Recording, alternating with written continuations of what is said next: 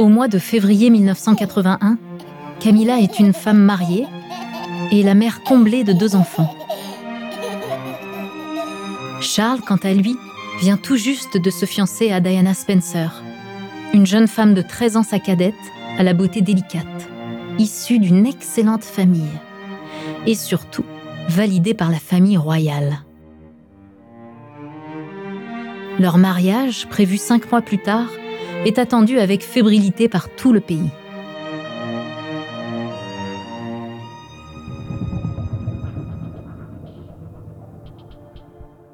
L'ancienne histoire d'amour entre Charles et Camilla a laissé place à une relation amicale profonde.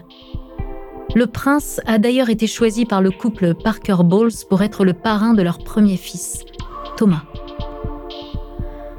Tout semble aller pour le mieux dans le meilleur des mondes. Sauf qu'en réalité, l'amour que Charles et Camilla se portaient dix ans plus tôt est toujours intact. S'ils essayent pendant un temps de jouer le jeu d'une relation platonique, très vite, tous deux finissent par céder à la tentation.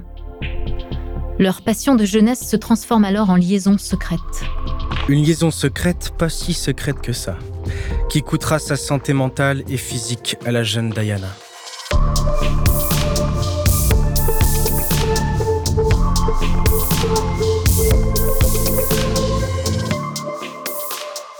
Vous écoutez à la folie pas du tout. Il y a des histoires qui ont défini notre vision de l'amour avec un grand A. Mais au-delà de la romance, il existe un envers du décor qu'on ne connaît pas toujours. Dans ce podcast, plongez dans les plus beaux moments d'amour. Comme dans les pires. Dans cette nouvelle saison, découvrez la face cachée du couple royal Camilla et Charles, entre duplicité et entêtement.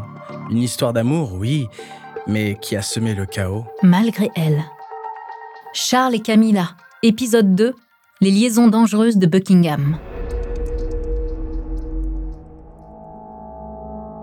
Évidemment que le mariage de Camilla est un échec.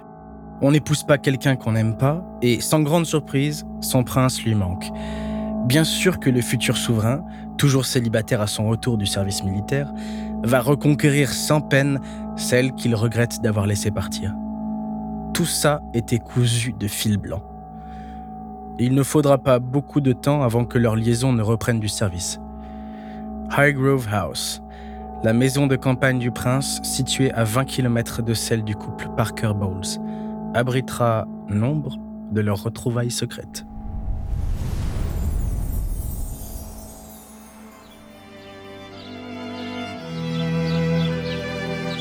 En précurseur passionné de nature et d'écologie, le prince Charles a fait des jardins de Highgrove un véritable temple dédié à la biodiversité.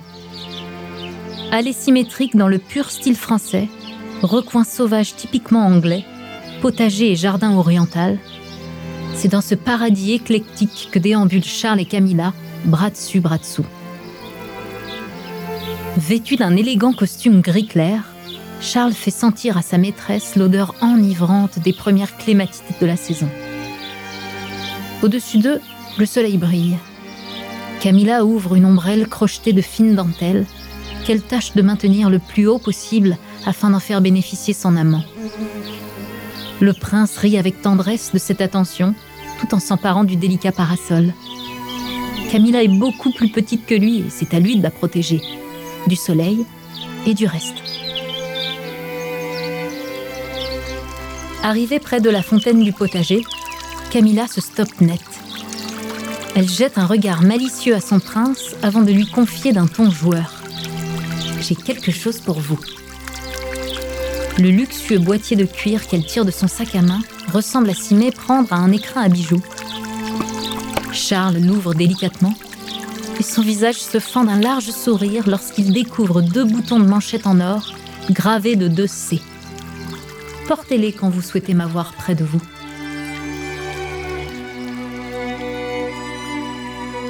Depuis qu'ils se sont retrouvés, et pour s'assurer plus de discrétion, le couple s'est trouvé des surnoms. Dans l'intimité, ils seront Fred et Gladys. Malgré cette précaution, et avant même que Charles ne rencontre Diana, la rumeur de leur relation parvient jusqu'à la reine, qui exclut Camilla de la liste des invités de Buckingham. Cette femme commence à prendre trop de place et il est temps désormais que Charles trouve une épouse. En 1981, la sentence tombe. Sous la pression de sa famille, le prince Charles accepte d'épouser Diana Spencer.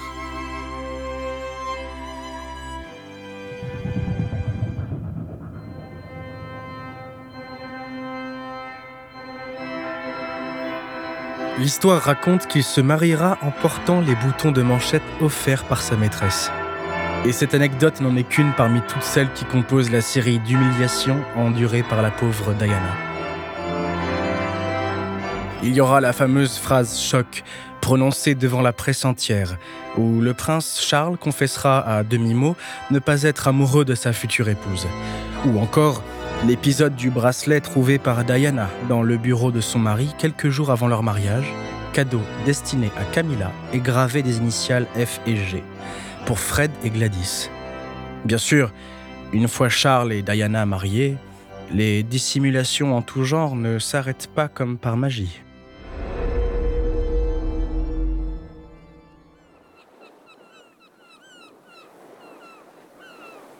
À bord du yacht Royal Britannia, Charles et Diana sont en pleine lune de miel sur la mer Méditerranée. Les semaines précédant leur mariage ont été éreintantes. L'événement a fait peser sur leurs épaules une tension hors du commun. Et la perspective de ce temps passé seul à seul avec son mari réconforte la jeune princesse. Tandis que Charles est au téléphone dans sa cabine privée, Diana prend un bain de soleil sur le pont du bateau en buvant une coupe de champagne. Avec son bleu profond à perte de vue et le scintillement des rayons du soleil à la surface de ses eaux, la mer offre un spectacle des plus apaisants. Mais l'appel de Charles se prolonge et Diana s'ennuie. Elle se lève alors, s'enroule une serviette autour de la taille et traverse le pont pour rejoindre son mari. Arrivée devant la cabine, Diana est frappée par ce qu'elle entend, ou plutôt par ce qu'elle n'entend pas, car son mari parle étonnamment bas la jeune princesse frappe doucement à la porte. Le téléphone est raccroché dans la seconde. Charles apparaît sur le seuil de la porte, légèrement contrarié. Il marmonne quelque chose au sujet d'un rendez-vous d'affaires avant de se saisir de son agenda. Quand il l'ouvre, deux photos tombent d'entre les pages. Diana ne lui laisse pas le temps de les ramasser. Elle s'en saisit la première. Sur chacun de ces deux clichés, un visage l'observe, souriant. Celui de Camilla.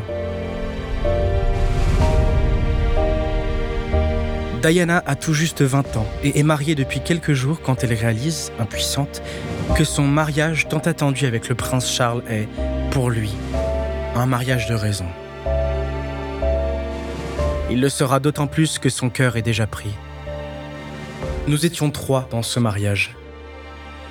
Confessera la princesse de Galles des années plus tard lors d'une célèbre interview donnée à la BBC. Avant de poursuivre cet épisode, nous voulions vous remercier pour votre écoute.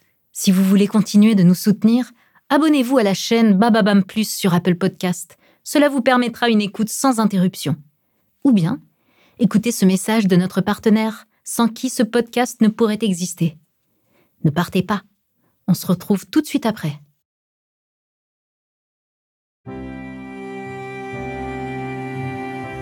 Malgré la désapprobation de la famille royale et ses nombreuses tentatives d'éloigner Camilla du futur souverain, malgré les crises de couple qui se multiplient entre Charles et Diana, désormais parents de deux petits garçons, malgré le secret d'une liaison qui s'évente de plus en plus autour d'eux, les deux amants affrontent ensemble les tempêtes main dans la main.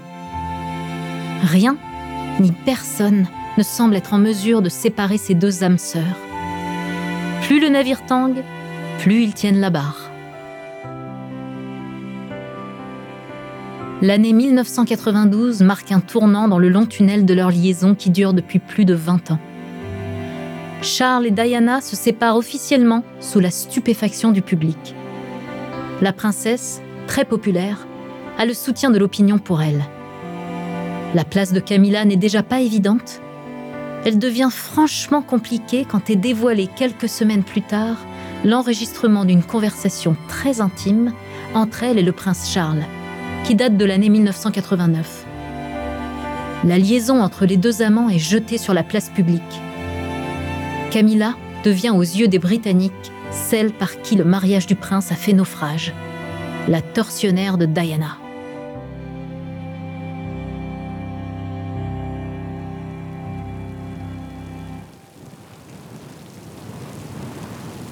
En ce mois de janvier 1993, la campagne est grise et froide sous le crachin qui tombe sans discontinuer sur le comté du Gloucestershire. En cette saison, le jardin de Highgrove House n'est plus que l'ombre de lui-même. Les arbres nus sont décharnés, la fontaine est à sec. Les allées si raffinées pendant les beaux jours ne sont plus que de tristes chemins boueux. À l'intérieur du manoir, un feu crépite dans une vaste cheminée. Sur un canapé, un homme est assis. Son visage grave est éclairé par les flammes. L'une de ses mains caresse les cheveux d'une femme allongée, la tête posée sur ses genoux. Des larmes coulent en silence le long de ses joues. Charles et Camilla ont trouvé refuge dans le domaine d'Highgrove juste après la diffusion de cet enregistrement qui a mis le feu aux poudres. Cette conversation, jugée atrocement grivoise, était celle de deux amants libres de se dire tout et n'importe quoi. Leur échange n'aurait jamais dû être entendu, par personne. Au lieu de ça, des millions d'inconnus, hilars ou choqués, se sont repus de leur intimité bafouée. Depuis plusieurs jours, les tabloïds se déchaînent contre le couple adultère, et particulièrement contre Camilla. La honte la consume entièrement. Ses enfants, son mari, tous ont entendu, ou se sont fait répéter ces mots fous qui n'appartenaient qu'à elle et son prince. Pelotonnée près du feu contre l'homme qu'elle aime envers et contre tout, Camilla se demande si elle parviendra à trouver le courage de quitter cette maison pour affronter la reine qui l'attend hors des murs de Highgrove. Le prince Charles se sent démuni, impuissant à trouver les mots pour consoler celle qu'il aime plus que tout. La situation est invraisemblable. Comment les choses ont-elles pu leur échapper à ce point? Qui sont ces gens sans foi ni loi, prêts à briser des vies pour un scoop répugnant? Dans la bulle fragile du manoir, tous les deux le savent. Même si la rupture entre Charles et Diana est officiellement entamée, et même si Camilla envisage déjà le divorce, le plus dur ne fait que commencer. Le scandale du Camilla Gate, comme sera nommé cet événement par la presse, est le début d'une cabale acharnée contre la maîtresse du prince Charles.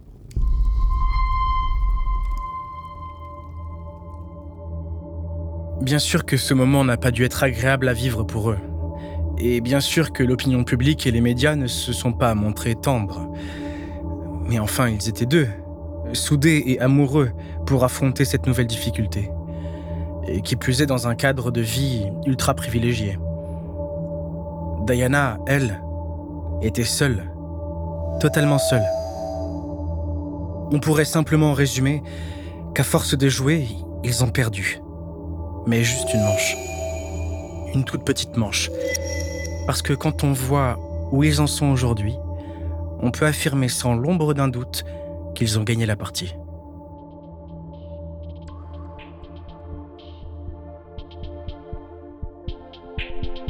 Ils ont peut-être gagné la partie, mais à quel prix? Même après leur divorce respectif en 1995, même après l'officialisation de leur couple, même après toutes ces années d'amour entre eux, Camilla ne cessera de subir les foudres de l'opinion. La princesse Lady Di ne sera jamais remplacée dans le cœur des Britanniques. Son ombre planera éternellement au-dessus de Camilla, encore plus après son tragique décès en 1997. Ce fardeau ne quittera jamais l'ex-Madame Parker Bowles. Pendant des années, la désormais reine consort sera considérée comme la femme la plus détestée d'Angleterre.